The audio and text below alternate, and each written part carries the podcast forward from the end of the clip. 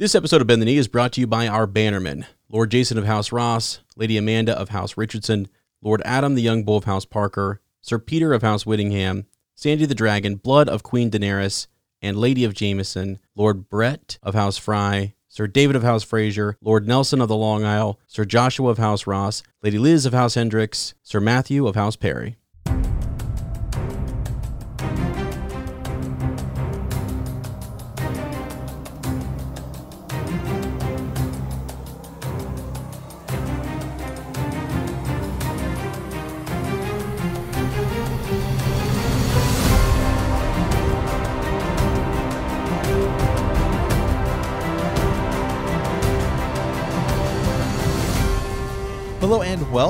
Bend the Knee, a Song of Ice and Fire podcast. I am Sir Matt, the Bud Knight. And I am Sir Ezra the Watchful. Welcome to our Song of Ice and Fire book club. Today we are into Theon 2 of A Clash of Kings, and in our Maester study, we will be discussing Moat Cailin. Yeah, as you know, today's episode is you know we you I think we joke around right because we the one time we did the World of Ice and Fire, we got to the Ironborn and we were like, eh, it's not very cool. And then we started getting into it. We're like, all right, this is pretty cool. And I think ever since then, people are, are just like, these guys don't even like, you know, the Ironborn. But You know, we don't. Uh, we don't. Are they just- are they wrong? no, I'm just. oh gosh, no. I thought you were gonna say like we got to that point in in um, Ice and Fire, and, and we we said, yeah, skip it. I actually think we were joking before we recorded that. We said, let's just skip it. Like, Let's just skip it. I- I'm We to- like, totally do we even kidding, but- to- do we even need to do this chapter? No. Yes, this is a good. This is a good chapter. Um, and you know, this is going to be tough uh, for me because I am. I think you know. I think when I think of the characters, I think of their faces and I think of these things, and so if you hear me say Yara today uh, Yeah, yeah, when yeah, describing this character, I actually mean Asha because that's what it is in the book. Although her name is Yara in the show, I actually think Yara is a better name anyway. Um, but that's just that's that's that's just me. Uh, but that it is the same character. If Yeah, let's- if let's say it. and say that. now you've got it. You got me mixed up here. So let's say it three times. So we got Asha, Asha, Asha. Got it. Okay. Yes. Cool. All right. no, I know what you mean. I know it's it's it's uh yeah. If we slip up, that's fine. I mean, I go back and forth between uh, Brienne and Brienne. So whatever. I just do that to mess with people. By the way. So uh, if you listen to the audiobook, you'll know what I'm talking about. But yeah, I, I get you. Yeah. Asha Greyjoy, um, going to be a big uh, focus for us today. So, yeah, yep, we'll get into that. But before we do, uh, h- how's it going, man? How you been? Hey man, it's good. Another week here. Episode 99. That is crazy. It's crazy. It's crazy. You know? Yeah. That means we're that means we're, that means uh, episode 100 of the reread is going to be a Tyrion uh, chapter, which is great. I think Tyrion's the perfect character to have be our uh, centennial. Mm-hmm. Wow. Yeah, it's crazy. It is crazy. We've yeah, we we just had um on one of our other podcasts, Hyperspace Hangout, we were talking about like an anniversary, and so it's weird. We're kind of coming up on maybe you know like a you know pretty cool moment uh, for for this podcast too. Uh, it's just great. It's just great. I know there's a lot of craziness going on out there, and we hope everyone's doing well. Um, we're recording this on Memorial Day, so happy Memorial Day to to you folks here in the in the U.S. and um, it's just it's just great. It's summer's about to hit. Uh, it's starting to. It's a nice day out here for me. So when we're done, I'm gonna go out and kind of get some yard work done. But uh, yeah, yeah, it's just been Yeah. just been Hey, good. states states are starting to open back up, which is pretty uh pretty cool. Uh hope everyone stays uh safe, wear, your mask, take your uh, hand sanitizer with you. Um s- but yeah, so that. Yeah. is at least uh at least some good news, right? That that these states are kind of opening back up. So maybe Yeah. uh you know here in the next couple of months we can all return to the jobs we all lost, right? Like myself. So uh there's that, but no, Yeah. so um anywho yeah all right well let's uh let's dive in here man because we got a lot to discuss today So I thought we'd start the show talking a little bit about the HBO prequel, right? Because we had a Raven asking us to talk about Daemon Targaryen, and the last time I checked about the prequel, everyone was saying it's going to be Dance with the Dragons. Well, now some people are saying it might it might be some Aegon's Conquest stuff too. So who really knows? It's still way too early to find out, but. HBO Max, the new streaming service, does come out this week. So it's possible you may get some news because everyone's going to be searching HBO Max and then they're going to be saying, what's all on this thing? What all content can I watch? You know, people are going to be exploring all of that stuff. Um, and so, you know, it's possible may get like, you know, a piece or two of information about that show. Um, because uh, we did just get announced, not that it has anything to do with Game of Thrones, but it does have to do with HBO Max, that DC Comics is finally releasing the long awaited Zack Snyder cut of Justice League. And that mm-hmm. said, that said, it's not even going to come out until 2021, right? And they're spending $20 million to re edit that movie. Yeah, yeah. I'm all for because for those of you guys who don't know anything uh, about Justice League or Batman or Superman or you know you're not weren't fans of the original movie, there is like an, an another version of the movie that's like entirely different. It's way darker. Um, because there was like some stuff. I think his like son or something committed suicide. Right? It's like son died. I think right or something during yeah, the yeah. during during the production of that movie. So he had to step out. Uh, and then another director came in. Um, whose name I'm blanking on, but he directed Firefly and Avengers, and um uh, came in, redid the movie, and so. But anyway, so we're getting that, which is cool. Yeah, that's I'm cool. Super looking. I'm super looking forward to that. But that's something that's not coming out until way later, right? 2021, and they're already talking about it for HBO Max. So I think it's possible we may get some news about the Game of Thrones prequel soon because you know the new streaming service is coming out everyone's going to be like what's on this thing what's going to be coming out and everyone's going to be like oh wait wow there's a game of thrones prequel coming. Because up till now it's just been like announced that it's happening but they haven't like had any real reason to share any details. Well now they might have some reason to share some details because hey we want everybody to jump on board with this streaming service.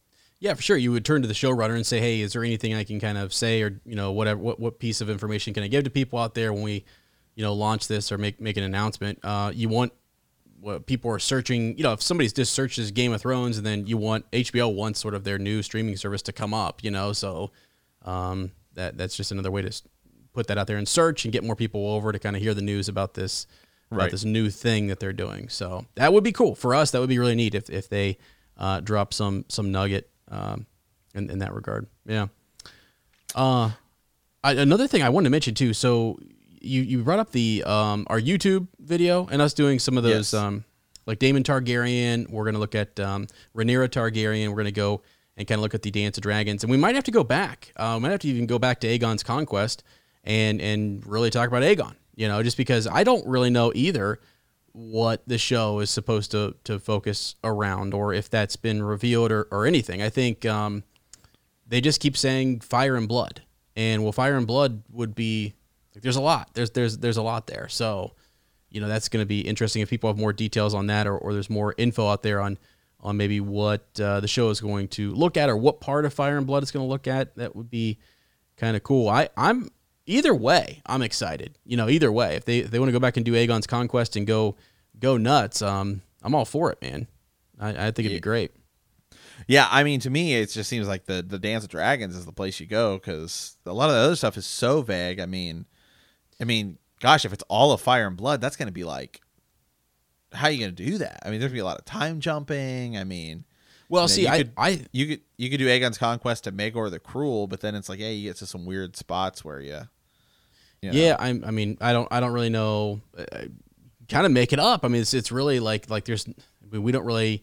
You can show us those major battles, or, or maybe they're gonna uh, incorporate that as sort of like a prologue or something, and they're going to show us sort of Aegon conquered, and here's where we are. Flash forward past the Old King, you know, right into Viserys the First, and and and here we go with the you know the greens and the blacks or something. I I don't I I really just don't know how how they're going to navigate that because you could do Aegon's conquest and just make it be this really you know, awesome thing, but you'd have to add to it. I mean, you can't just go. I mean, again, Fire and Blood is just the bare bones. It's just even though it's a little bit more fleshed out than A World of Ice and Fire, like it's open for a showrunner and for writers to go in there and make a cool story.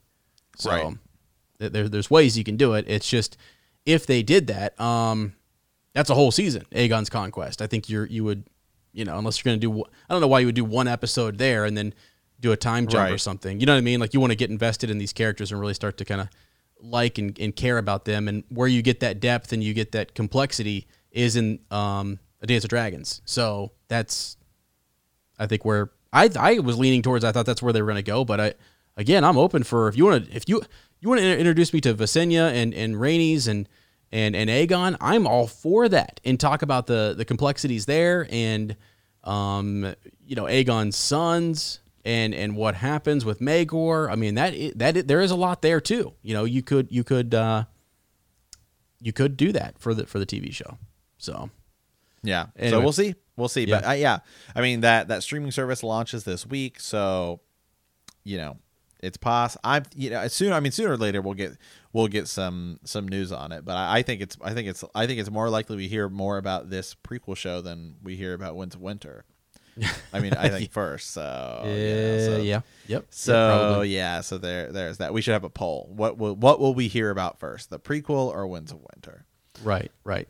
Can I just say too, as we move out of sort of sort of the news here, I we you always do this. You always type in like Game of Thrones news or or Winds of Winter news or whatever, and uh, you go look at you know Gur's blog.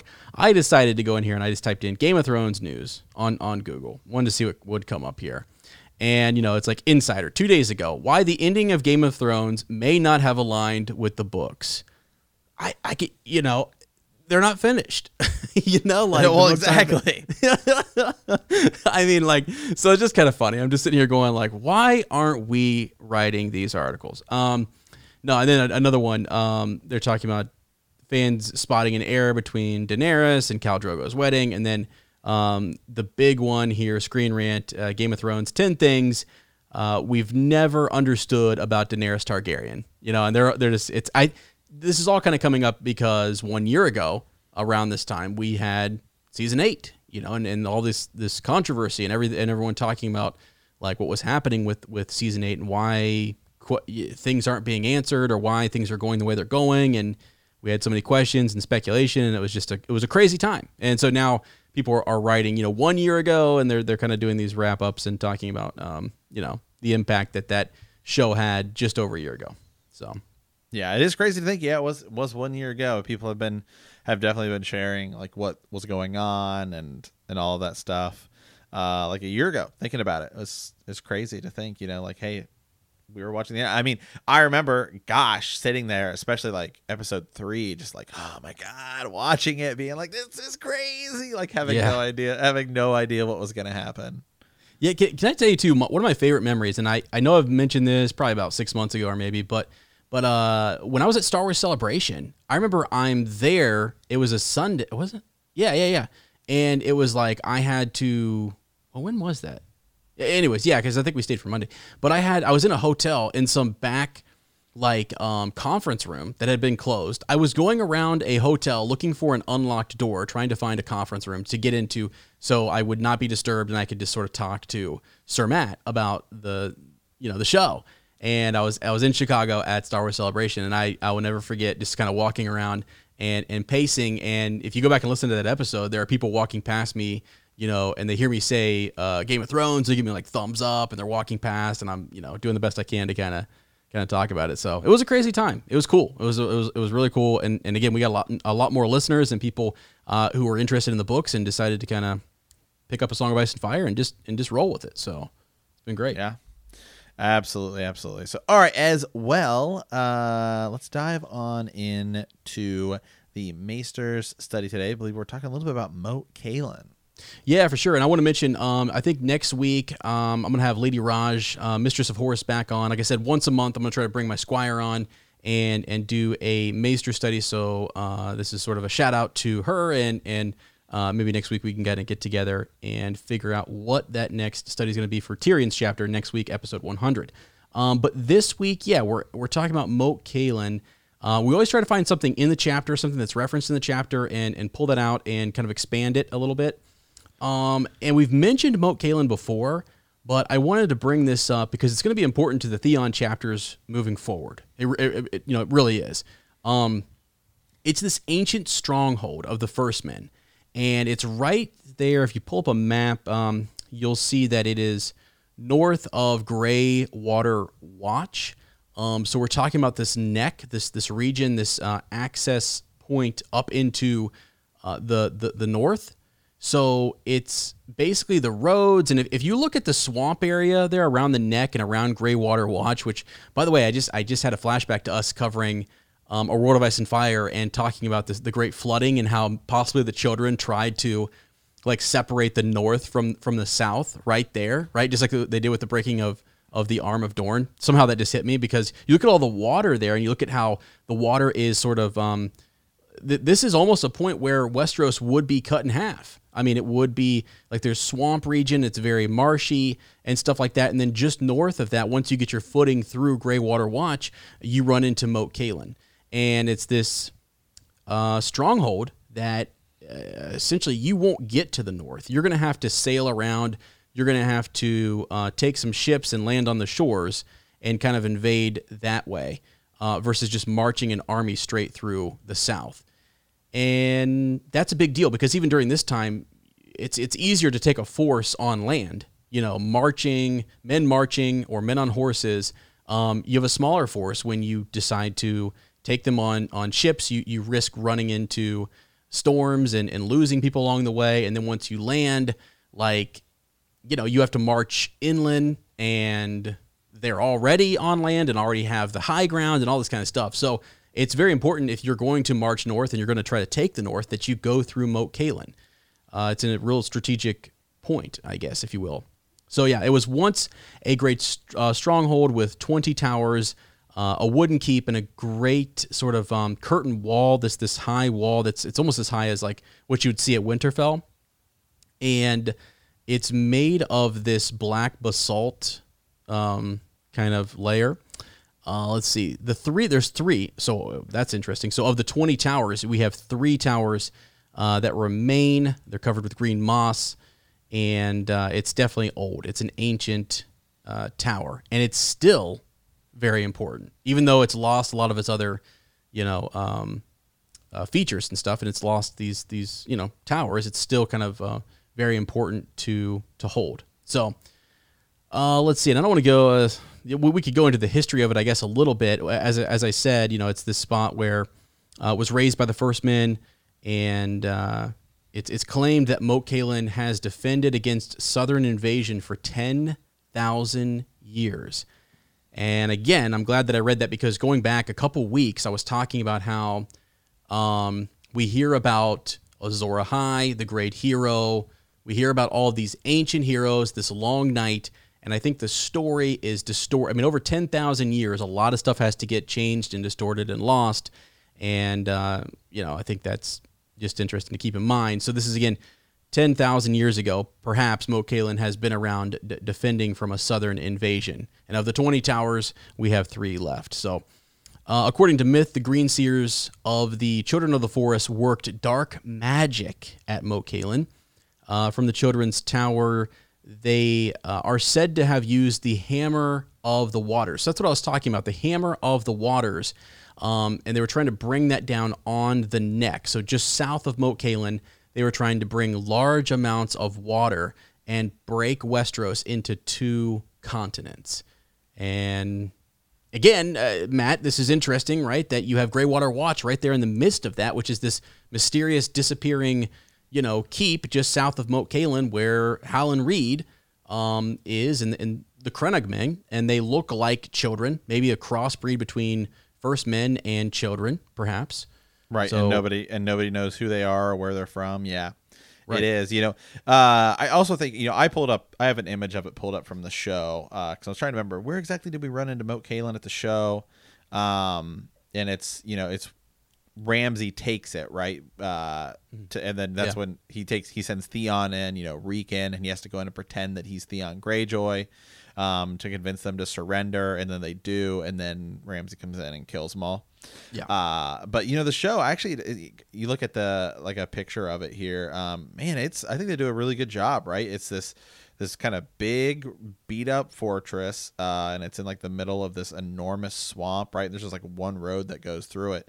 I mean, you can just see how they talk about how difficult it would be to take. I mean, it's like how would you ever take this, right? Except for the fact that just nobody's usually in it, right? I mean, there's no way that there's no the, those Ironborn would have been able to had had Theon not shown up, right? There's no way that they would be able to take it by force. Uh, oh yeah, oh sure, for sure. And, and well, and and that's the thing is that you know at times it's garrisoned really well. Um, I think it's uh, House Glover um is is there, and that's predominantly like they're kind of in, in charge of, of keeping that and keeping it garrisoned and things. But when when these armies have marched south, yeah, like it's open, and that's the, that's the thing that we're going to get to in this chapter is is that um uh, Asha is is sent to take it essentially. And Right. we're going to go take Moat Cailin because it's it's it's relatively undefended, and and Theon's upset that he's not the one going to to go take it. But yeah, it, it's it's not um, unless there's no one there, then sure you can walk right up and take it. But even with a few men,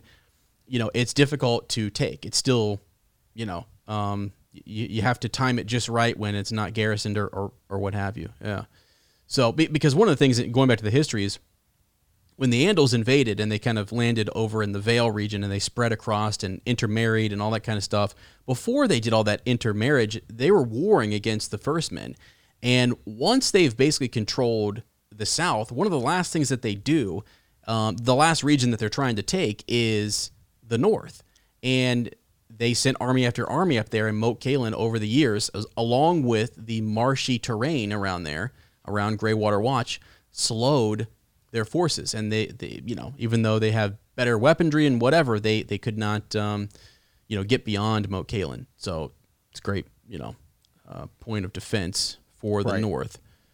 Yeah, I mean it's yeah, it's you know it's I think I just think back to right you know some of that the- probably one of the most epic uh Ed you know Nedard Stark eh, Nedard Eddard Stark Ned uh Stark moments right when he's uh talking to Catelyn right and he's talking about dispatch you know these guys Oh, here yeah. these guys here he's like take them to Moat Cailin you won't be able to get through and it's like yeah it's sweet Yeah. Yes. Yeah. Hundred percent. Hundred percent. Yeah. I know. That's.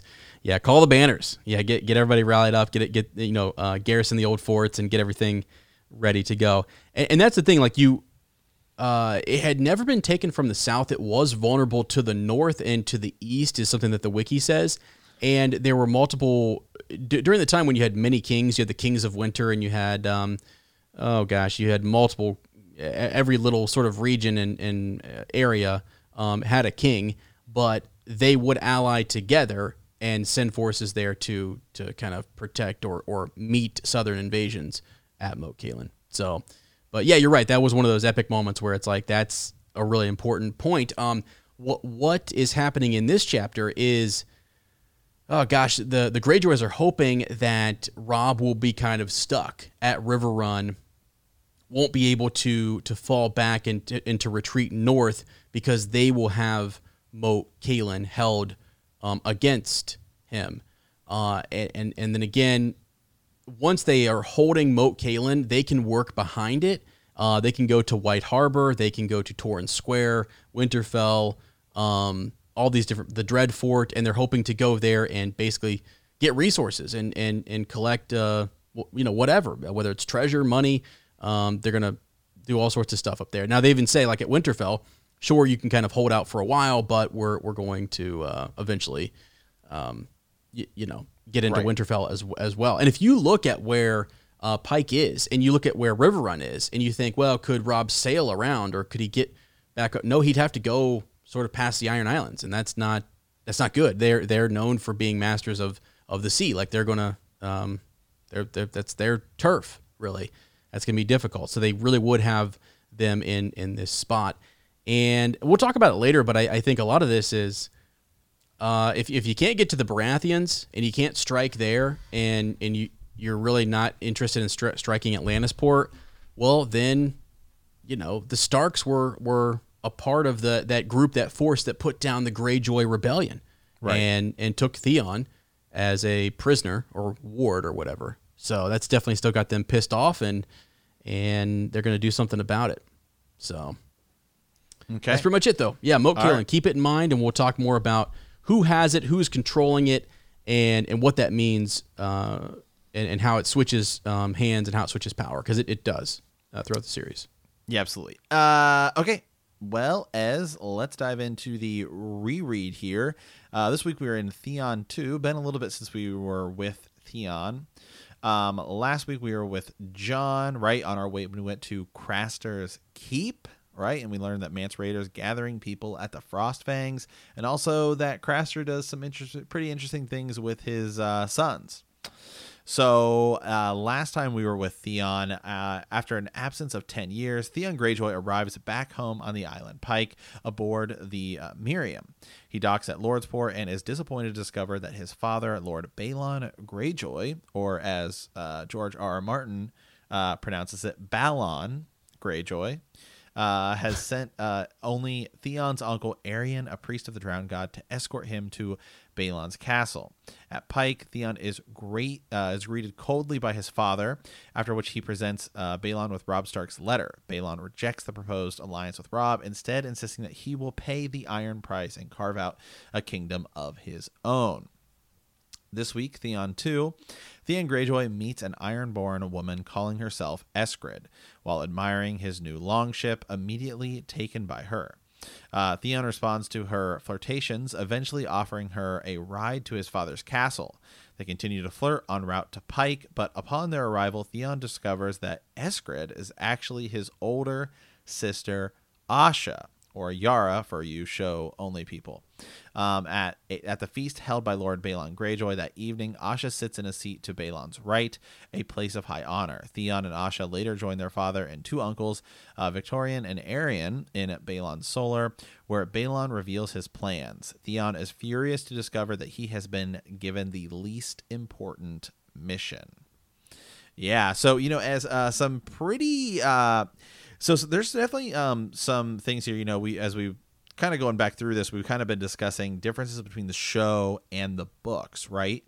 Um, and one of the biggest differences is the merging of this character Victarion Greyjoy with another character Euron Greyjoy, right? Um, Victarion Greyjoy not in the show, um, and really, uh, I think I think the show does kind of a good job of kind of blending the two into the Euron we see in the show. Like show Euron is it's kind of different. I'd say he's, he's pretty different than book Euron, right?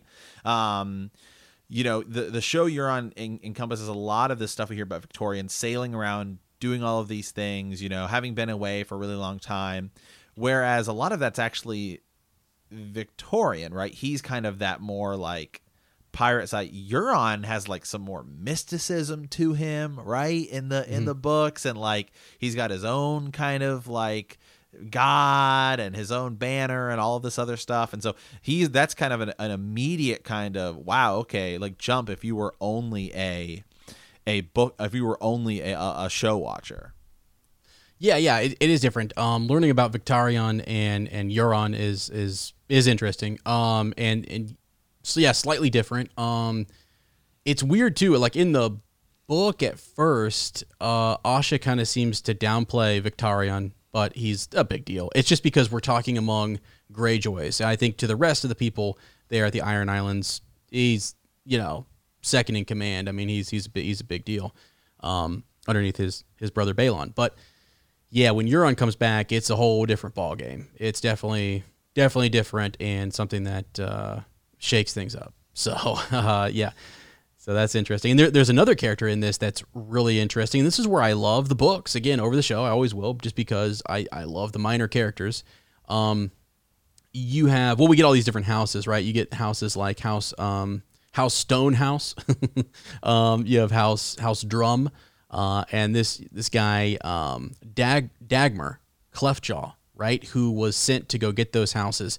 So he's actually a really cool character, and we'll talk more about him later on. I actually debated whether or not to talk about that character in our um, Maester study. But I think I w- next time we come to Theon, I think I'll, I'll talk about about him because he's he's fascinating. So uh, yeah, it's it's um the Greyjoys are not have, have never been my strong suit, and I never have given them a whole lot of thought. Where I really started to like them is when Euron shows up later. So that's when I thought they were interesting. I'm like, holy crap, what what is this? Who is this guy, and what is all this craziness going on? And that's when I backtracked, and I remember trying to learn more and like who's who's related to who, all that kind of stuff. But I remember on my initial read going like, who cares about the Greyjoys? But then it was him that actually brought me back into this because I got. I'll be honest, this, chapter, it's one of those you know Theon. It's frustrating because there's so many times where I'm saying to Theon, "Doggone it! Like, what if you would have acted this way? You know, like, would your father have treated you differently? Uh, maybe there's some mistrust, but like, it's because of uh, his, you know, who he is, and because he has this, um, oh, this manner about him that that causes us to not like him. But I also think it's sort of a defense mechanism because he's been up with the Starks this whole time, and he has to believe that he's a big deal, and and you know they're making him feel like they're a part of, like he's a part of the Starks uh, and then knowing what I know in the show, it just it, it's I'm I'm actually really hoping that that his arc uh, ends up being a lot like it does in the show, just because I'm like there there is redemption. Because right now I don't like Theon. You know, in this series, it's just like, geez, man, like you make he's making so many mistakes here, and he looks like a fool. And that's the point. That's the point that George is trying to. We have these ups and these downs, and so when you come to these chapters, you're just like, oh, it's, it's just awkward, and you're just sort of like you want him to be better, but at the same at the same time, you're sort of like, well, I kind of get it. You know, this this um, this sucks. It's this, this is one of those things where it's a turn. Like we thought that because we love Robb. You know, as you're reading along, you're like, all right, I really like Robb Stark, and he's going to send his boy Theon. They're going to get help, and this is going to be a screw you to the Lannisters. Like, watch this. We're going to get the you know the the, the Greyjoys are going to help out. Oh no, Theon goes, and his father has different plans, and then we're just like, seriously, you know, like that just sort of is is the frustration, but. Right. Yeah. Anyway. You know, yeah. Well, you know, it's just, yeah, it's interesting to think because the what I mean, Theon's put in a really tough position here. I mean, I know. Even I think even, and that's why Catelyn says, you know, it's interesting the way it's told to us, right? Because the way it's told to us is that you shouldn't trust Balon Greyjoy. Um, Mm-hmm. and then you know it, but real, and she also doesn't want to send, you know, she doesn't want to send Theon, um, not tr- in a way trusting Theon. But I think the real kind of mistake is is isn't necessarily the real mistake is thinking that Balon Greyjoy would actually go along with it, right? I mean, because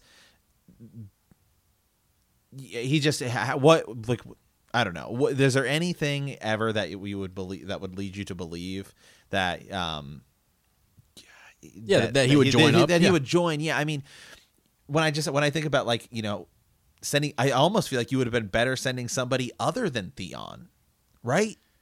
Yeah. Because because it's like it's it's like well I'm you know I'm his son. It's like yeah, but you're That was a that was the bargaining chip that you were holding. You were still holding his his son, and you could have used him against his father. Right. Yeah. I mean, if you send somebody else to just be like, hey, here's what we want to do, then his father has to make a demand to you, you know, that goes back. And once you once you give him back Theon, he doesn't even, he doesn't even, you know, trust Theon, right? I mean, so it's Yeah, yeah. And, and really, I think the thing is too. You know, I even if they would have sent somebody else, it seems like Balon saw an opportunity and had already put plans in motion. You know, as Theon is showing up, he sees that oh, okay, we're uh, you know some of these great ships are showing up, and it looks like we're gathering our forces here. Maybe you know um, he did write on ahead and say that he was coming, and they did know that he was going to be coming their way.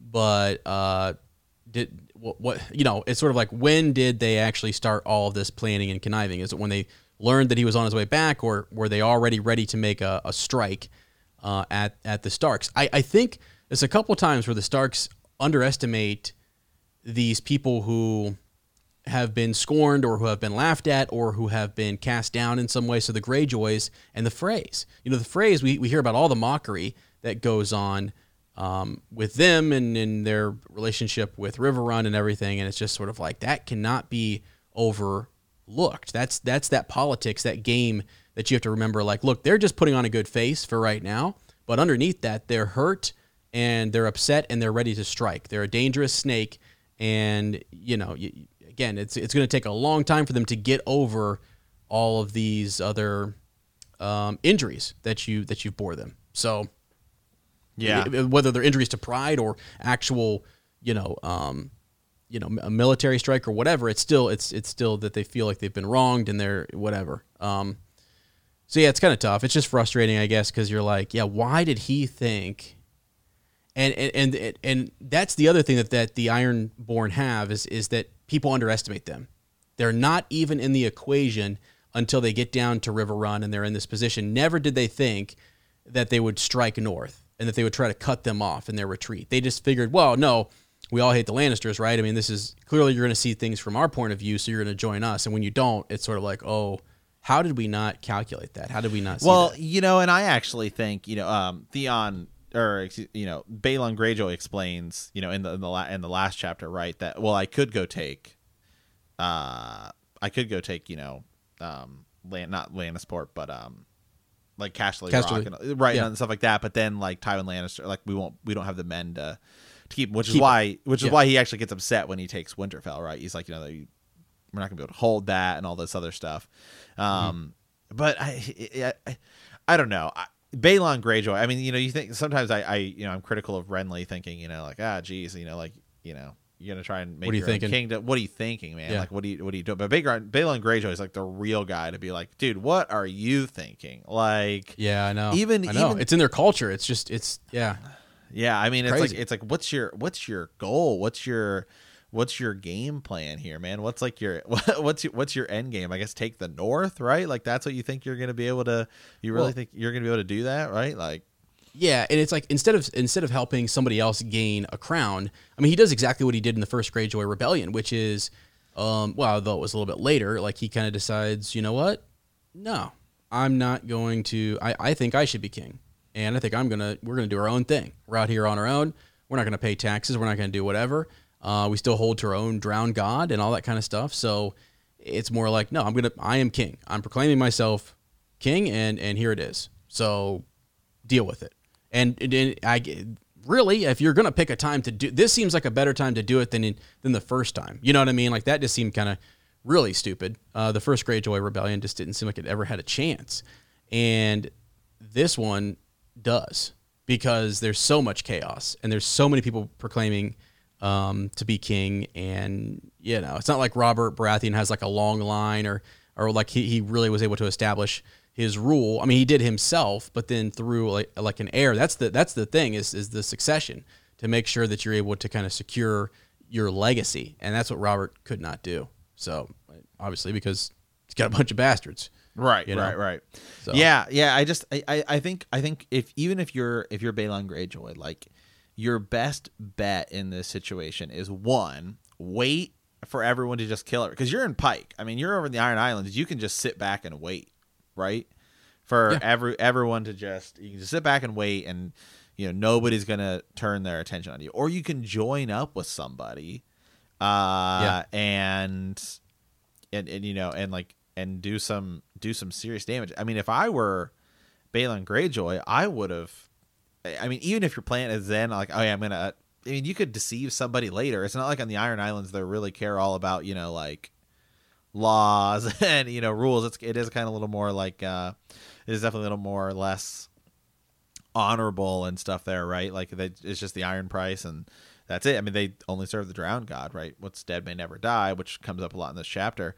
I mean, I would almost call up Renly Baratheon, right? And to be and say, "Hey, like I'll join you." I mean, then you know you've then you've really solidified that Western. If you're Renly Bar- Baratheon and Balon Greyjoy wants to join you, but he's you know I get freedom or whatever afterwards, you could even make an alliance that says I get the North, and Renly may join you, may agree to, you know. Not fight with the Starks at that point. Not, I mean, because he doesn't really have any reason to align with them at that point, other than they hate the Lannisters. But if you get Balon Greyjoy, then you can squeeze Casterly Rock, and there's mm-hmm. nothing. And I mean, that would take the Lannisters completely out. Yeah, you, you know, go, like if you look at the history and you look at sort of how the Iron Islands and and you, you remember the Riverlands like before they were given over um, to house Tully and stuff. You had Harren, and you had like these different. Like it seemed to stretch back over to the Iron Islands, and there was some kind of connection there. It it, it just seems like Right. they- they're more pirate. I mean, they're pirates. I mean, they're they're really uh, they're just sort of attacking. They're, they're striking. That like they'll strike the coastline, get what they can, leave. They're all about just themselves and gaining whatever they can, and they're they've never really been into alliances, and that's just not their way. It's not in their customs, and that's the thing that we're we're kind of understanding is that everything uh, that Theon is is pitching to them and talking about alliances and things that they can do or whatever, it just it goes against their customs and their ways. And that's what Asha keeps saying is you've lost your way. You've kind of forgotten, you know, who what the Ironborn are and how different we are from the mainland. And I think I forget that sometimes too. It's sort of like they're very different. They they they don't want to be they want to be their own thing. They want to be their own uh, group and they don't want to they, they, they don't want to deal with anybody else. They actually want to take from everyone else. Like not just like, oh, we're going to ally with Right. the north and we're going to take from the south or vice versa. uh They're just their their own people. So they're eh, yeah, I don't know. It's just sort of um sort of interesting uh, when you think about it. And I think maybe if they did have the reason I brought up that connection to uh, the power struggle between the Iron Islands and, and and the Riverlands is that like if you actually did acquire some land and you had more resources and you did increase in wealth, like what do you do at that point? You know, like once they get what they get, I mean, like eh, your your forces don't get any bigger. It's not like they're they have like massive amounts of resources or whatever. But if they did get that, well, then to keep what you have, like once you gain more, you have more to lose. So then you have to start kind of playing, I think, some of these games that these other great kingdoms or these other great regions are playing. Right now, they they're just the Iron Islands, and they got nothing. So it's everything's on the table for them to to gain. They, uh, Right. it's, it's like the dog chasing a car. You don't. Yeah, know I mean, what, what would you do if you got it? You're, you like I don't know what they're gonna do. Right. It's it's like it's like the opposite of Dorne, right? Like Dorne can sit there and you know, I mean, uh, that in in a way they're kind of similar because you know it, it's. I mean, you really have to make a concerned effort to go to Pike and to the Iron Islands to try and take them on. Like if you wanted to claim Yeah. it, it'd be way it'd be so hard. I mean, it would be so incredibly difficult. Same thing with Dorne. Marching into Dorne is not an easy task at all because it's desert and there's mountains, you know, to the north of it. I mean, it's so I mean, it's you have to really, really think about trying to commit in order to do this. So they can just sit back and be like, "Oh, we're going to do whatever we want because we don't need to play your Game of Thrones. Um, we can, but we don't. We don't need to." Uh, and so this, it's kind of the same thing with the Iron Islands where they can sit back and just say, "Hey, you guys do whatever you want. Uh, good luck trying to, you know, good, good luck, good luck trying to come attack us if you if you if you want to do anything." I mean, I know they like you know they need to expand somehow, but yeah, eventually, eventually you would have to play. You would have to play the Game of Yeah. Thrones. I mean, that's the only way you would ever. You, would ever, I mean, even look. Eh, that's why I think you know you look at like look at Daenerys, right? Daenerys goes and does everything that is the opposite of the way you would normally play the Game of Thrones, right? Like she marries a Dothraki and all of this stuff. But even in the back of her mind, the entire time is I may have to marry, right? Because once once I get over there, I may have to marry. I may have to, you know, I'm gonna have to form alliances to take on these big armies and all of these things. And so she's even willing to go and do things a totally different way. Um, in in order to get what she wants but the greyjoys aren't right they just think that their way is you know you don't you just other than other than your impressive fleet you don't have the manpower at all to to control everything and that's ultimately what ends up happening to them Right, right. Yeah, exactly. I know it's it's it's bizarre to kind of think about. So, um, I gotta. Hey, I, I just noticed something. I want to make a quick correction here. So I think earlier, um, we're gonna get to this, but the places in which they're attacking. So we were talking about like we, we brought up Moat Cailin. Um, that is a place that we are going to attack, and that's sort of why I, I brought this up. But I I had the I had the two reversed. It's not Asha that's going there; it's Victarion that's going there to make that main thrust at Moat Cailin, um, and going up the Salt Spear in the in the Fever River. So just for clarity, um, earlier I was saying Asha. It's not. It's it's Victarion who's who's going there. So sorry, just read that and I was sort of like, oh shoot, you know, because I was looking at a map.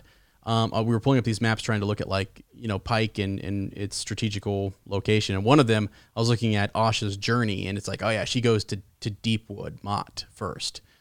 Uh, up there, and we're going to talk about all of this later at the end of this chapter because it is very important as to where they're going and what they're trying to do, and the the um, mess that they're trying to stir up in the north. So they, I mean, actually, they have a pretty good plan, but it's, and it would have been even better if Theon would have just thought things through, you know. So right, yeah. So I yeah I just I just pulled up the map of the the War of the Five Kings and, and looking at their at their uh thing. It, it is always kind of I always think that that that the Iron Islands are a little bit further north, uh, but they're really not, right? So they're just east. They're kind of, uh, or excuse me, west of, um, like, of like kind of Riverrun, right? So like you, you Winter, the Westeros kind of gets carved out right you get in the neck there. It really thins, uh, then it opens back up. Uh, but off to that thin point is the Iron Islands. So really, I mean, they're like just just north of Casterly Rock and west of Riverrun. So they have to make a pretty big, um, you know, a pretty big effort to go north. I mean, they go way up to Deepwood Motte, mm-hmm. right? Uh, and then Theon's supposed to just go into there, and then he goes all the way to Winterfell, and then yeah, uh, going right in in there through the rivers and everything to yeah. Moat Cailin. Yeah, and that's where I had them kind of reversed. Yeah, but you, are right. They're they're attacking at three different points there in the north. But yeah, they're directly, um, as you say, just west um, of of the Riverlands, and even the Twins are, are right there too. You know, so Riverrun is is just a little, uh, I guess, southeast um, of the Iron Islands. So. Which you know, even looking at this, I mean, even looking at this map, like ultimately, you know, you think Robb Stark and his men would have to come back, but Ramsay Snow is still sitting there. I just don't I I don't see how they would ever stand any chance. I mean, especially like Deepwood Motte. I think that I think Ramsay Snow could have taken that had he even had had Theon not taken Winterfell and just taken stuff more on the coast. You still, I mean, how would you how would you get the men up uh, off the Iron Islands into the north to be able to try and hold any of these castles against some sort of bigger. Uh, yeah, army. again, that's right. I don't think I don't think it's completely thought through. I think it's a collection of like trying to, um, you know, cause some chaos. I, I, really think that main host that's going to Moat Cailin um, is going to just keep the the the majority of the fighting men, you know, from from getting from getting access back to the north to help free some of their people or, or even retakes any of the lands that were taken from them. You know, one of the problems, uh, I guess it's Lady Hornwood, right? I mean, brings up, we talked about this issue of land and her losing her husband and a son and not having an heir. So what do you do? There's really the, the next biggest force, like the group of men who are kind of patrolling, uh, is is at Winterfell. That's where your next biggest garrison is. You've definitely got some folk. In, well, we're building up um, ships over at White Harbor and stuff, but uh, yeah, like that's like the idea is we're, we're almost baiting Winterfell to come out. You know, like if they come out and want to want to fight, then that's it's fair, it's fair game. But if they stay inside Winterfell, it's much harder to kind of get to. But so I don't know really what the I think the goal would be just to kind of hurt them as much as possible and take as many you know resources as as you can. And I don't know that you're planning on holding them long term.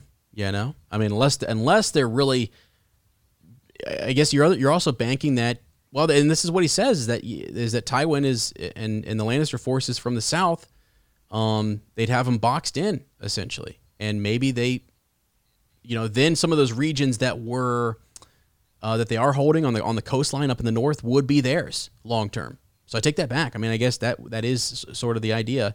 Um, is that they they'd be able to, to to acquire more land or more resources? You know, I don't know, but it's just interesting. When you look at a map and you think, and I, I love, I would love to talk to, well, I just love to talk to George in general, but uh, I would love to talk to him about some of this, uh, like the strategy, you know, and, and having a map and thinking about these these different things, and like, was he thinking through all, all of this and, and trying to st- see kind of st- strategically, um, you know, where, where to put people in a, in a tough spot, and I think I think he is clearly he is, but it's just uh, it's well thought out. I mean, that's the thing. I, I, guess I don't really think too much about like the planning of this of this story, but it's it's complex. You've got forces moving here, allies, um, alliances being made, and and and things, and it's um, yeah, it's it's a lot.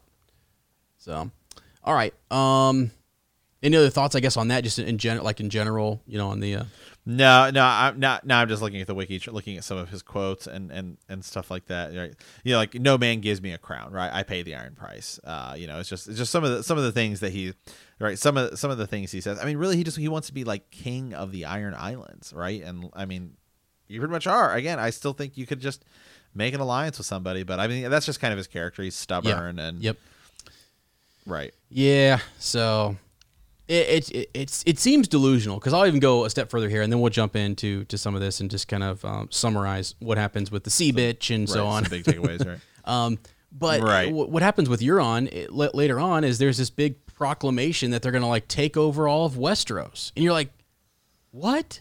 You know, it's just it's just crazy. But again, there's magical, mystical devices in, involved in in that pitch. Um, so it's just wild. But uh, so back at uh, Lordsport, back at the docks, just to kind of summarize here in the in the beginning, this whole bit is just frustrating, and it's probably mostly frustrating for Theon, right? Uh, who meets a Ironborn woman calling herself Esgred, and it ends up being his sister. Gosh darn it! Right. It- he hasn't seen. He hasn't been home since what he was he nine when he was taken. Nine. Yeah, exactly. Yeah, so there, so the, um, so we'll we'll kind of do some big some big takeaways here, but yeah, so he's they're riding back, and they're he's kind of you know doesn't really know it's his sister, just kind of thinking it's some just ironborn woman. They're kind of uh, He's attracted to her. She's you know Right. Yeah, he's kind of feeling her up. I mean, to put it, uh, you know, pol- politely there. Um, and she's teasing him, right? The Oh, whole yeah. way. Yeah, she's she's teasing him. She's totally having a lot of fun with this, right? Um, but really, what she's doing is she is Testing. Uh, well, she's. Yeah, I was about to say feeling him out, but uh, Yeah, she- yeah. I think she really where she's feeling him up. So, uh, but you know, uh, same uh, same thing. They're kind of trying to see, you know, like, um, you know, who is he? Where does his alliance go? I mean, just kind of gathering some information on him, right, to try and see, you know, who who he really is because he came here under the, under Robb Stark's banner. Yeah, so yeah. I, I I think one of the things you know, if he's going to be a commander and a commander of men, um, one of the things that she kind of highlights or a flaw that she she points out in him is that he doesn't know his men and that his men wouldn't know him. No one knows who you are, and even when it can't when it comes to me, I'm your sister, and you don't even know who I am. Like, see, uh, that's how that's how far this goes. You you, you don't know anyone here, and no one knows you. Um, so much so that you're hitting on your sister, and and you didn't even realize it. Um, like I, I guess uh, like he it, had he have taken more time to get to know her and was more polite and didn't just push himself in on her or whatever because she kind of goes with it because she's very confident she's very skilled she is also his older sister and she's used to commanding troops. She's used to kind of um, almost she's, she's used to a harder way of life than he is you know? So he, he's nothing Right. i mean to, to her. She's this is easy. He's just she's just messing with him. Uh, but you know, I, I this is where I think, man, Theon, if you would have done done a little bit more just to kind of like got to know her and ask more questions, and you didn't just make all these advances, I think would have gotten some respect from her, and she would have been like, okay, and it makes their choice. It make it makes sort of um, the way they treat Theon more difficult. There might be more remorse in how they laugh at him and and and say various things because it is it is ultimately very sad that like Theon didn't choose this. He did not want to be taken to the north and not and be away from his mother and his father. And by the way, you figure out in this in this chapter that his mother is not with his father right now. And that's also something that needs to be kind of resolved and we'll talk more about later on. But um y- you know, I mean, she's tore up that that she she lost her sons. They're they're gone. Um and that that's it. And so they this this father, Balon, turns to his daughter, Asha, and she's it. I need you to step up. You're you're next in line. Like you're it. Um, and command forces, and she's built this reputation. She's a boss, as we say. She's no slouch. She is a boss, and she's well respected by by these people. But uh, we we get a little bit more about their their culture, just in that she says she's married to the shipwright, and that she's with child, and it's all wordplay. It, it's all sort of um, just careful word choice. You know, really the the child that's that's um that she's nursing right now is this is right it's like a dagger that's in between like her breast and stuff you know that she pulls out later Right. Um and yeah so it, that's kind of kind of interesting. She has her own ship which is which is pretty cool. They talk about naming um this new ship that theon is is looking at. Um theon wants to call the ship a fair a fair maiden. And um you know, but but later on, Esgred says that she that she herself, she referring to herself as a, as a sea bitch, and he then declares that sea bitch is the name of his new ship, um, you know, which will be blessed by Aeron Greyjoy, his his uncle, who's who's the priest of the drowned god, the next day. So this ship has been kind of made. He was down there just admiring it, looking at it, and he's approached by his sister, who tests him the entire way back to what she knows will be a pretty big meeting tonight with the other. Um, leaders of the Ironborn. So, Right. Yeah, yeah, exactly. And so yeah, so we get them. I mean, the majority of the, the chapter is them kind of riding around, you know, Pike, learning about stuff. You know, there's some I think uh some cool character development with Theon. Um because, you know, on one hand, you feel bad for Theon, right? Uh because I mean he it's not his fault uh that he was yeah, you know, basically given away as a hostage, right? I mean, forced forcefully um, as a hostage, and then forced to live with the Starks uh, his whole life. And then it's also not his fault that his dad isn't rec- welcoming him back. Yeah. Yep. So, you know, and then he obviously we'll get to it later where he makes some mistakes and stuff like that. But then, um, you know, then maybe some redemption, uh, some re- some some redemption down the line. Let me jump Yeah, in real ahead. quick. So I think I said this last Theon chapter, and I didn't, I didn't hear from anybody about this. So I'm gonna say it again. Okay. Who else wants to just say to Balon, like when he treats Theon this way? Again, I, I know that Theon has his flaws and he's acting like he's a big high lordling and he's been sent by Robb, and that's got to feel good because you know why that feels good? Here's why, Dad. Let me tell you. Because you lost, okay? You, you lost big time. The Greyjoys were squashed, and I was taken prisoner, and I didn't know my family, and I had to grow up with an with an adopted family. Okay, now that's because you decided you wanted to be king, but yet you're ticked that I came back and I'm acting more like a Stark. Well, well, I mean, come on, you know, like I was raised by the What, what, what do you want me to do? And it's this crazy thing where he's starting to realize, and it's it it's really interesting actually because Eddard Stark's a good guy. Um, even though he was they were on opposite sides there, Balon doesn't seem he seems bitter. He seems spiteful. He seems um, really ambitious. You know, Eddard Stark is the guy who who doesn't take the Iron Throne, right? He could have, um, and I think it's Jaime Lannister who says all you have to do is sit there, just sit there and you're it. You know, you're like you're king. Uh, no, that's not what he wants. He wants to go back north, and it's like Balon is just the opposite of him. And maybe it's because of their. You can go back to well, the Starks have, you know, um, Eddard is kind of more born into privilege than than Balon and all that kind of stuff. We can go all sorts of different angles with this, but it just it's just frustrating to me that like that he treats his son this way when you know, and, and Theon doesn't want to say those things to his father, but like I mean, at one point in the last chapter, uh, last Theon chapter, he does give it back to him just a little bit, you know, and it's sort of like, he come on now, you know, like this is this is not uh, it's not what I wanted. So, anyways, I just can't emphasize that enough because it, same thing for for Asha. It's like, look, you you got, I mean, a different experience th- th- than than I did. You were older. I was much younger. You know, I had less time with all of my family than than you did. It's just it's just different. So, yeah, there we go. Yeah, yeah, yeah. And there's there, um one line I had I had highlighted here. This kind of goes back to what you were talking about with with uh, uh, Asha talking about you know the men and all, all of this stuff here. He says um you know says Lord Balon is but a father of of a great man, right? You know, a modest lordling, right? Only a fool humbles himself when the world is so full of men eager to do that job for him Yeah, right? So yeah, I mean, there there is you know you do see some of Ned Stark in Theon, right? Uh, I mean, there, I mean, Mhm. you you do you do get some of that, right? And then it's just it's it's tough because Theon's character, you know, how much how much of Theon do you actually see? In the books, right? I mean, not really Yeah. a lot because then he then he turns into Reek, and you know that's like a whole different. Yeah. I mean, Yeah. you know that's he's like a totally different character. Um, and then when we're at the end of where he is in the books right now, uh, I think he he's in a Winds of Winter chapter that we have.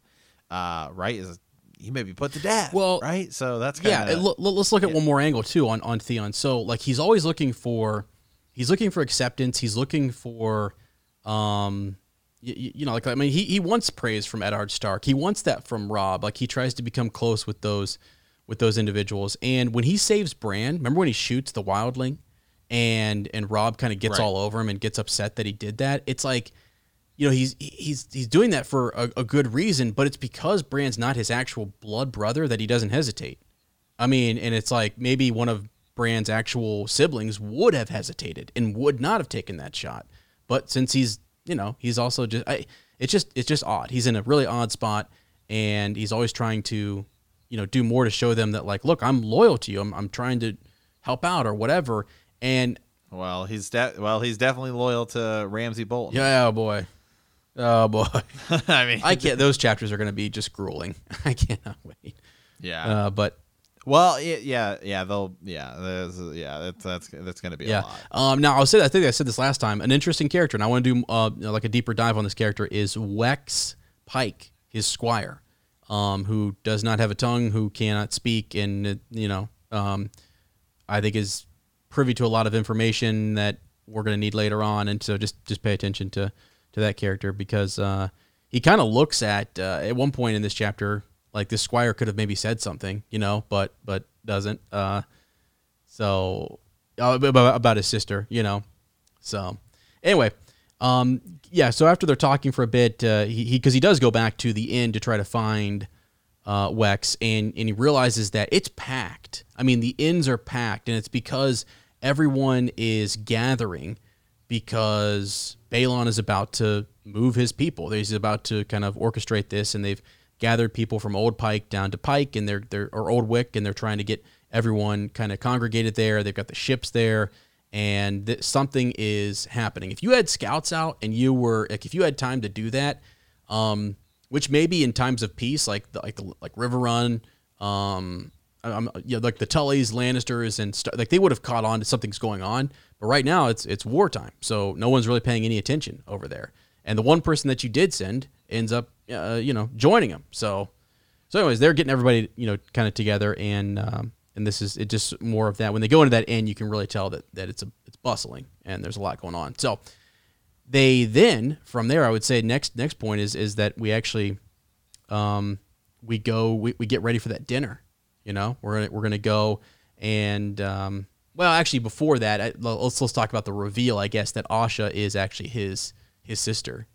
You know, yeah, right. As yeah, it's when he goes back to the win, uh, into the inn, right? He's like, um, um, uh, let me see here. A stableman came pounding up after the dogs. Uh, take the horse. Theon commanded him and get these, uh, you know, damn dogs away. The loud, the the lout paid him no mind. His face broke into a huge gaped tooth. Smiled and he said, "Lady Asha, you're back." Uh, last night, she said, I sailed from Great Wyk with my with Lord Goodbrother and spent the night at the inn. My little brother was kind enough to let me ride with him from Lordsport. She kissed one of the dogs on the nose and grinned at Theon. All he could do was stand and gape at her. Asha. No, she could not be Asha. He realized suddenly that there were two Ashas in his head. One was the little girl he had known, the other, more vaguely imagined, looked something like her mother. Neither looked a bit like this. Mm hmm. Yeah. Yes, that's a shock. That's a shock. But you, you know, you, you saw along the way too, like everything that kind of frustrates him about the Iron Islands, the people, the food, the drink. Um, Theon has just gotten used to a different way. He prefers wine over ale. The dog's kind of uh, not not really too friendly with them, but yet she is. The people, um, they give him gruffer, rougher looks and don't really accept him as well as they accept her. Uh, you, you know the food eating eating the you know like like fish and stuff doesn't really set well with him and he's thinking about throwing up later. So yeah everything there's a lot of clues later on or i'm sorry earlier that show us that well she's definitely truly an ironborn and he doesn't fit in. And then now um, that that contrast is, is highlighted or emphasized even more going forward. Now we learn that she's his sister and she sits next to her father and uh, continues to kind of mock him and, and play with him. So yeah, absolutely. I mean, again, and then it just goes into the whole idea like, well, is it really his fault or whatever? But yeah, she is testing him, and you can tell there's there's definitely hints throughout. I mean that it's that it's his it's his sister, right? Um, so you know he he thinks like she must have enjoyed every moment of it, right? Mm-hmm. Uh, and he's like freaking out. He's like, you know, the way she was kind of grabbing me and all of this other stuff, you know, like. Um, he says, "I have no place here." He thought, and Asha is the reason. May the others take her. Yep. Yep. Exactly. Yeah. Yeah. Now here's something. Remember we were talking about like sort of um, laws and customs and things like that. So we've already kind of said this, but like she's testing him to see, you know, and wondering why would men fight, fight and die for him. And his thing, and this is again something he picked up in Westeros, is that I am their lawful prince, and that's not necessarily the case. That is not necessarily true. Uh, you know, he's, and she says, by the laws of the Greenlands you might be, but we make our own laws here, or have you forgotten? So, again, they, they got their own way of life here, and he has forgotten. He totally has. So yeah, all right. So they roll in here. Um, Yeah. and this is where you get the feast, right? The feast was a me- was meager enough thing. Um, we've got fish stew, black bread, uh, spiceless goat. Are, are these next up on mead, meat, and cheese? We're gonna have some fish fish stew. No, not not yet. no. Uh, um, the tastiest thing Theon found to eat was an onion pie. Um, I'd like to try that. Let's do that sometime. Actually, that is in the book, and it does actually it does look it does look pretty yeah, good. Yeah. Uh, ale and wine continued to flow well after the last of the courses had been cleared away. So let's see. Lord Balon kind of rises from the sea stone chair. Um, have done with your drinks and come to my solar, he commanded to his companions on the dais. We have plans to lay. So Theon's ready to get up and, and just, you know, rush in after his dad. And she's just like, hold on a second. Where, you know, where, where are you rushing off to? And he's like, our Lord Father is waiting. Like he's just obedient. Like let's let let's go. But again, it's just more toying. It's more let me let me mess with my brother here and put him in his place. It just ah, it's frustrating, sad to me. Um, so Theon said, I mean it. Now I, I say that uh, it like maybe Asha was tasked with this. By the way, that that that She probably she probably yeah, was. because she does love her brother, and again, I love that she's she's in command and she's in this position of power, and that and and I really do think um, this whole custom, right? I mean, we know this, like this whole custom of like only men can, you know, ascend to the Iron Throne, and we were just talking in our YouTube video. That was the whole uh, Jaehaerys is the first, the, the Great Council of of 101 AC is whether or not um, the suc- the succession should pass to the male heir or should it go to females. It's it's still something that they're struggling with. But it, but anyways, I think it's neat that like her father has trusted so much in her, and he does put. Um, she's a great commander, and and she's one of the coolest. She's one of the best Ironborn. I mean, she is. She's like legit. She's we love her in the show, and, and in the book, she's great. Um, so a lot of me just thinks that this is all they're all kind of testing Theon. They just don't know him yet, you know, and it's it's just it's what it is. So, uh, so they go back and forth about um, you know all the mishaps that took place on their journey in there and the touching and the feeling up and all that kind of stuff so they go back and forth about that for a bit and uh, this is once they finally uh, get into sort of like the war room i guess right so they go in there and victarion was talking of tides and winds uh, when theon entered but lord balon waved him silent i have made my plans it is time that you heard them and he says, I have some suggestions.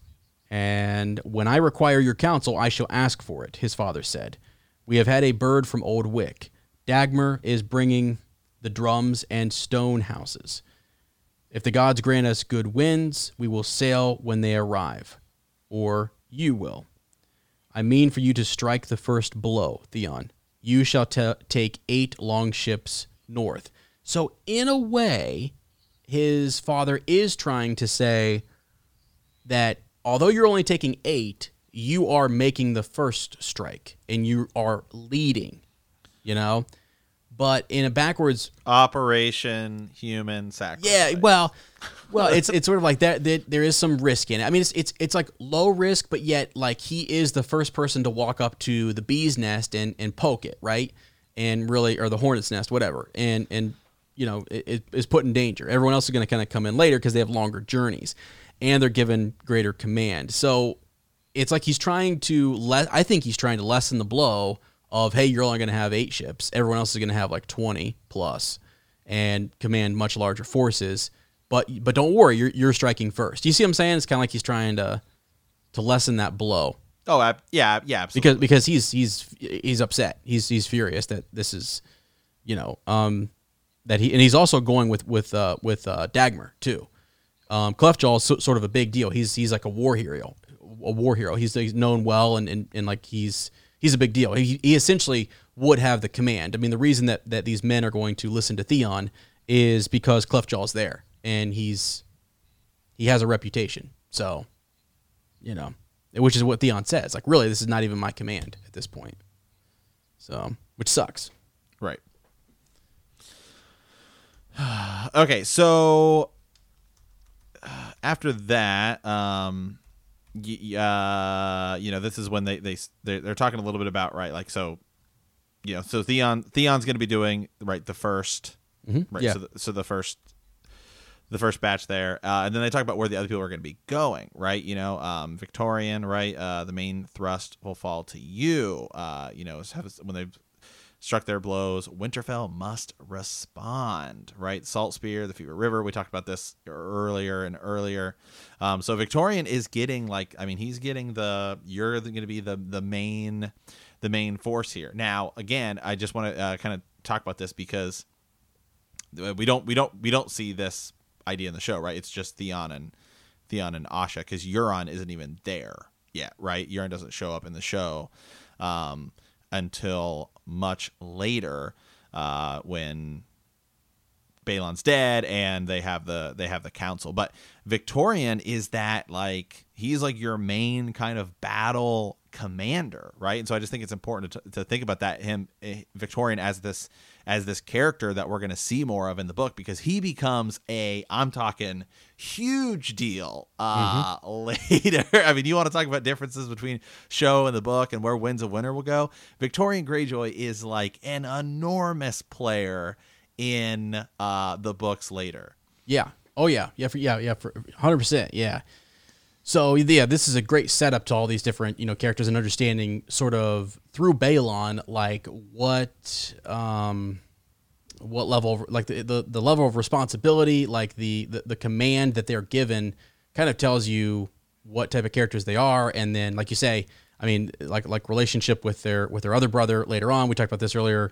Like that's that's going to be a big deal. Um they all are, which which is weird. Like, and, and where, where we experience or we, we interact with the with the Ironborn is is uh, it's not going to be as much. Well, we do come back to the Iron Island sometimes, but they really go off here on this on this little um, venture, and some come back and and and you know, some come back and then leave again and and don't you know make it back. You know, we, they're they're still their fates are up in the air, so um, they definitely have a role to play. I, I wanted to mention too. So I when I was talking about Moat Cailin, this is interesting. I think um, I because I'd heard this in the chapter when I was listening to it today. I was like, I was like, who garrisons Moat Cailin?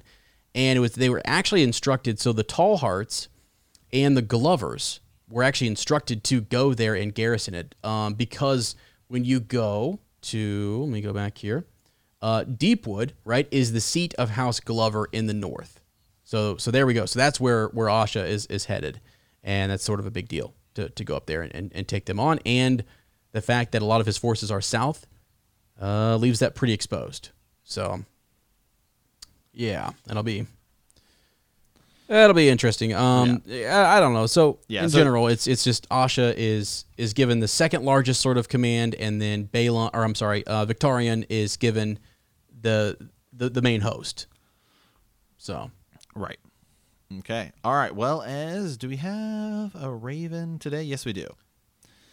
Uh, oh yeah, this is the one uh, from our good buddy Sam the Hammer Man. We haven't heard from him in uh, in a while. He says, "It's good day, my lords. It's been a while. I hope you are both well and keeping tourney fit given the circumstances." A thought came to my mind during this week's episode that I was interested in getting your thoughts on. Given that Eddard, Catelyn, and various others of that generation developed such strong friendships by being fostered, don't you think it's odd that none of the Starks were fostered? Ned was fostered by Jon Arryn from the age of eight, and Brandon went to Barrowton from a similarly young age. Yet at the start of the series, fostering doesn't seem to have been contemplated by either uh, for either Robb or Bran. Imagine if Robb had been fostered by Renly or the Martells, or if Bran had gone to the Dondarrions or the Wents. How different the story would be. Robert's rebellion is a direct result of the loyalty established through fostering, and it's possible to speculate that the Starks would have been deposed without it. So it's not just an interesting what if scenario, but a clear discrepancy in how we would expect Eddard to behave. Surely he's seen firsthand how fostering protected his family's legacy, and he would want to do the same. Why do you think none of the Stark children were fostered? Is it a way to protect Jon, or could it be uh, a sign of Ned's regrets, some of the loyalties he held during the rebellion? Uh, what would have happened between the Starks if the Danes had not been uh, for the Tullys and Baratheons, for instance? Uh, is he giving his children the freedom he never had? Maybe it's another sign that Eddard is a more nuanced character than he often considers to be.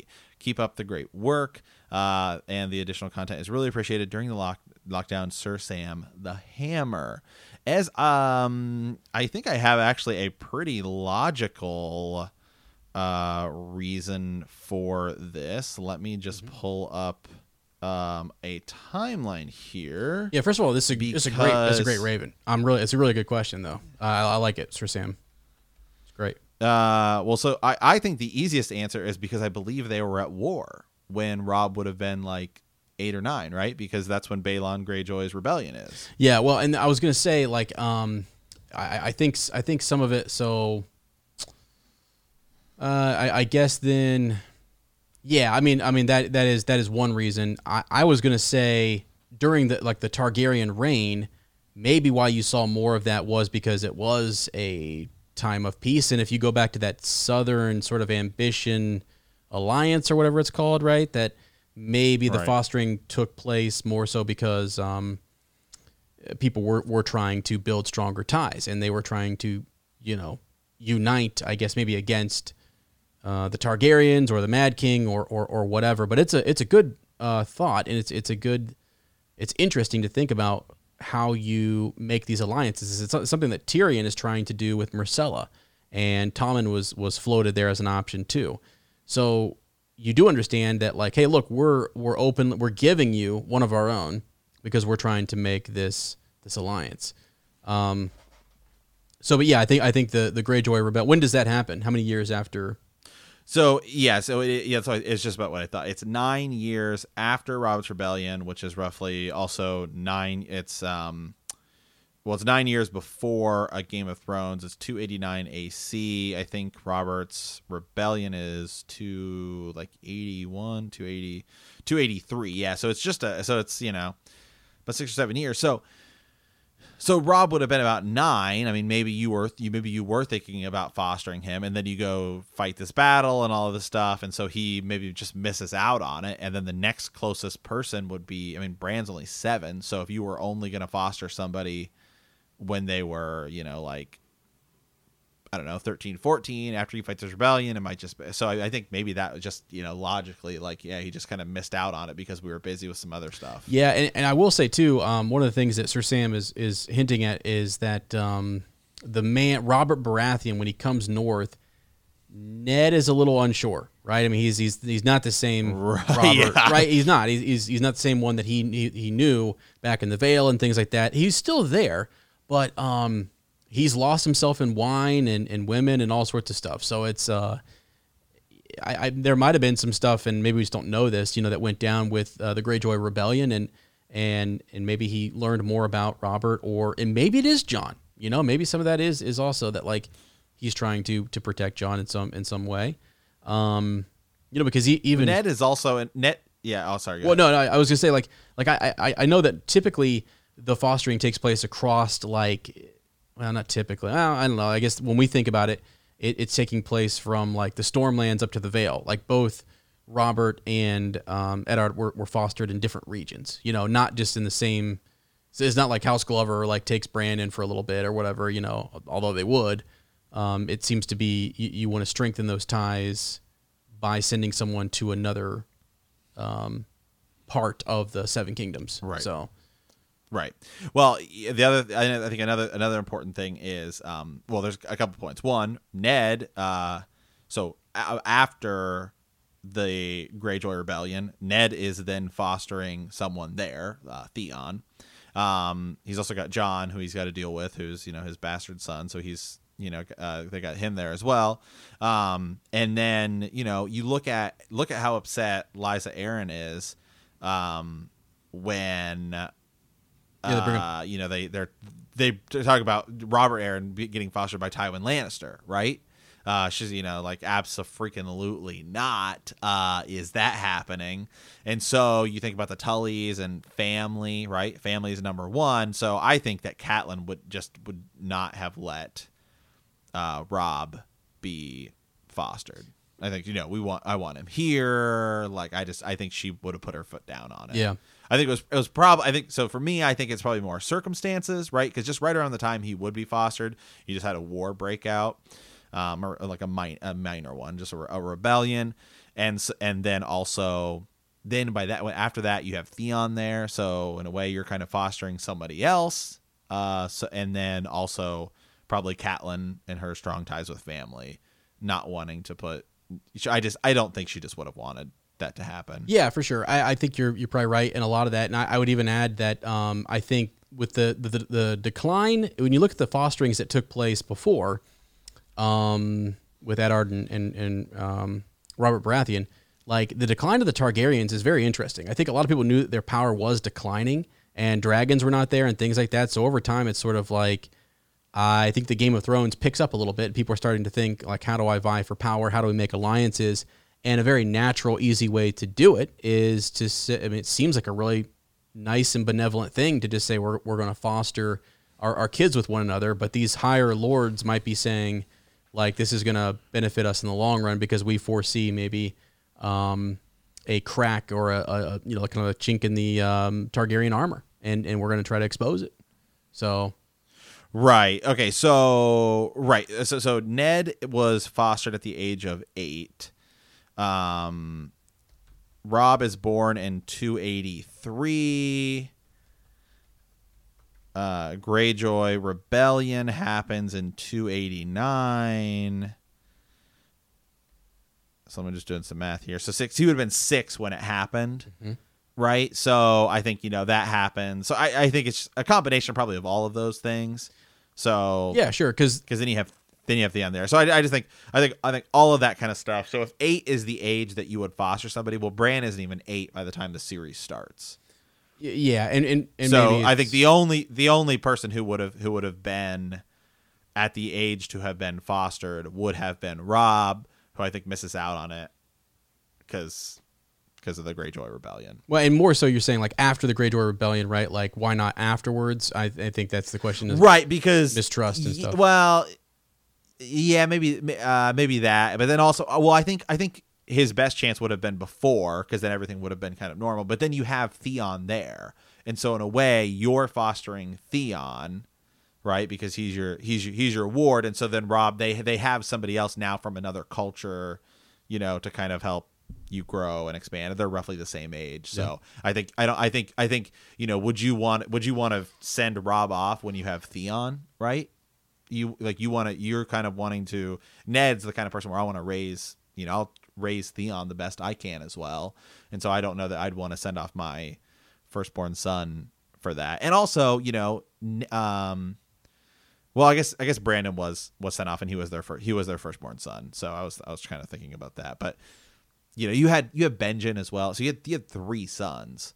So i mean i i think i think there's a lot. Yeah, yeah, yeah. It's like, uh, all i think it's just like a big combination of all those factors Yeah, no, it, it, it's interesting to think about though, you know, because that is uh, it's a tactic that is used by these various lords to kind of make alliances and, and to, to shore up, um, you know, um, power and, and make sure that you're protected. So it's just to foster and and and so you have fostering and, and then marriages, marriage alliances. So really cool. And actually, that's a uh, it's a plug for the uh, Patreon series, the um, Tourney at Harrenhal uh, four part series. You want to look at more of what was maybe going on with um, Hoster Tully and Jon Arryn and uh, the Starks and the Baratheons and, and what were what were they trying to accomplish there.